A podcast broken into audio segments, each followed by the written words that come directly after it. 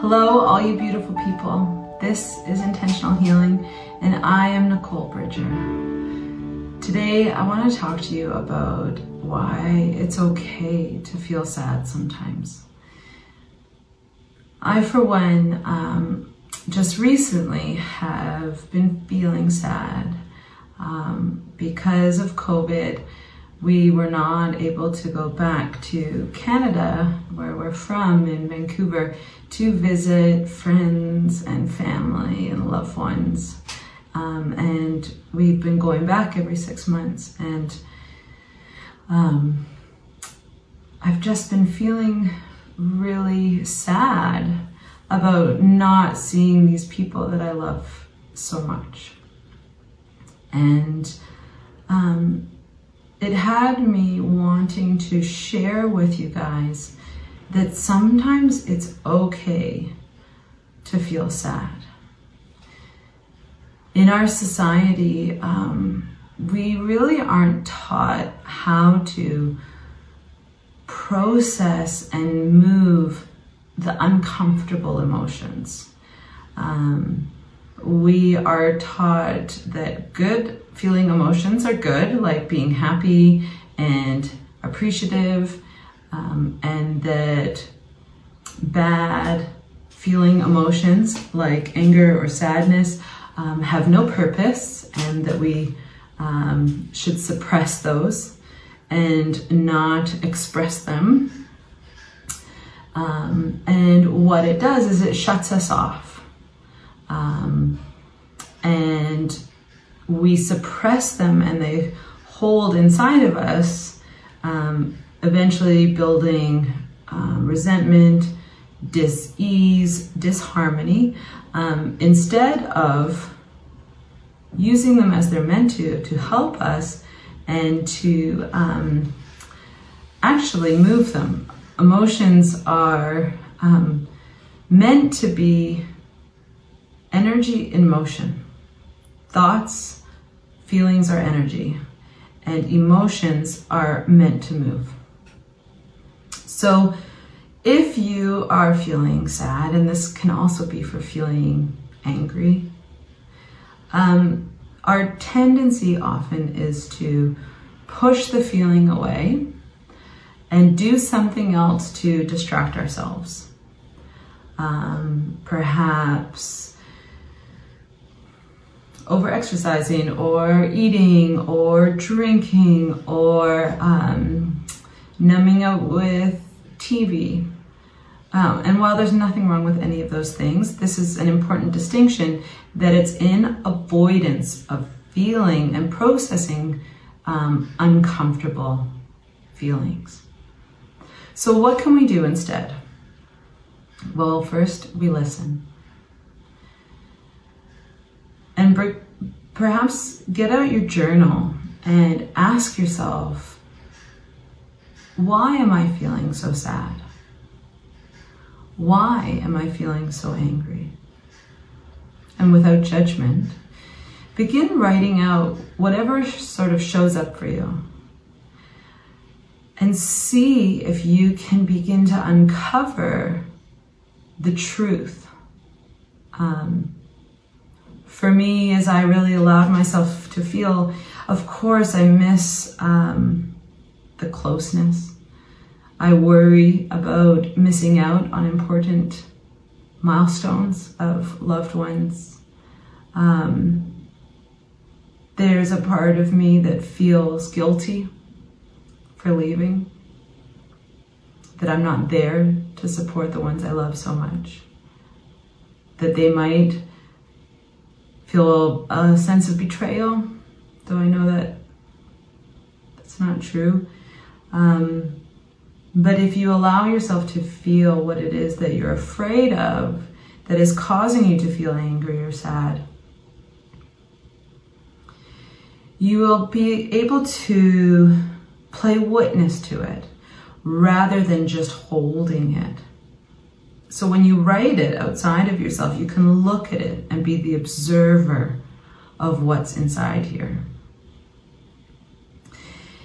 Allowing yourself to feel is what processes the emotion. So instead of shutting it off, of suppressing it down, that's what a lot of our parents' generations have learned, is you just shove those emotions down and you keep going with life. To allow yourself to feel, to listen, is very different from wallowing. And I do understand that a lot of people suppress uncomfortable emotions because they're afraid of being overwhelmed by them and never getting out of them.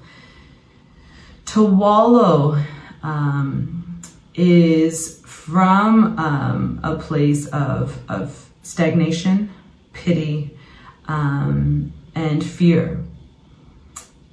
And when someone's in their shadow place of victim, it gives them a reason, an excuse to stay there and not move forward. That wallowing is very different from what we're talking about today, which is allowing yourself to feel, allowing yourself to process. When you allow yourself to listen, when you allow yourself to feel those uncomfortable emotions, it keeps them from being stuck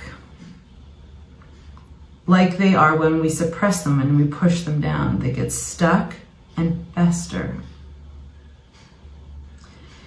If we allow ourselves to listen with intention, the intention is to learn, grow, move, process, and heal these emotions.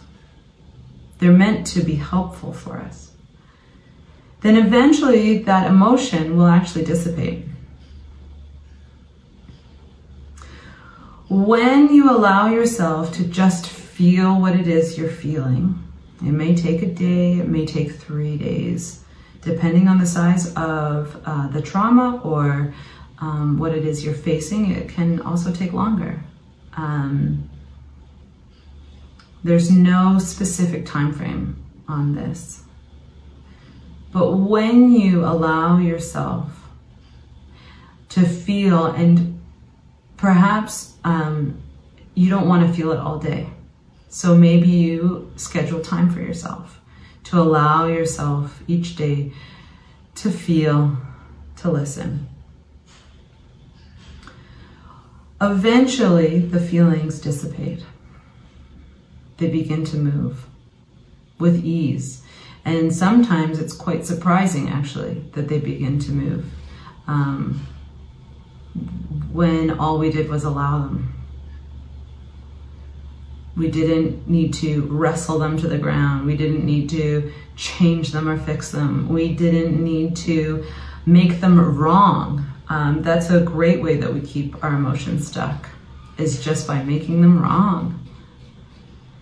When we make them okay and we allow them and feel them, they dissipate, and then we can intentionally focus our feelings to what we desire to feel, on feeling good. But this is important to go through those steps, not to just jump to feeling good as a way of distracting, of not feeling, of being in denial or spiritually bypassing. So it's a very subtle difference, but you can check in with yourself. Am I feeling something uncomfortable and jumping to feeling good as a way to avoid feeling?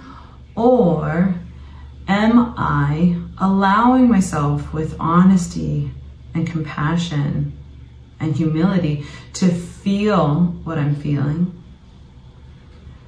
To allow it to process, and then intentionally, with eyes wide open, focus on feeling good.